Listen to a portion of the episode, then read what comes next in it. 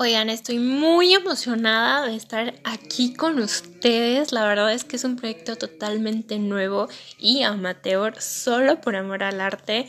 Me di cuenta de que necesitamos una red colaborativa entre nosotros, entre compitas.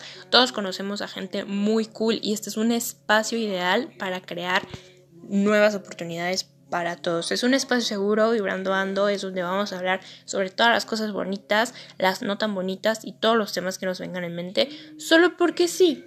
Acompáñenme en cada uno de nuestros episodios donde vamos a estar compartiendo cosas personales y no tan personales.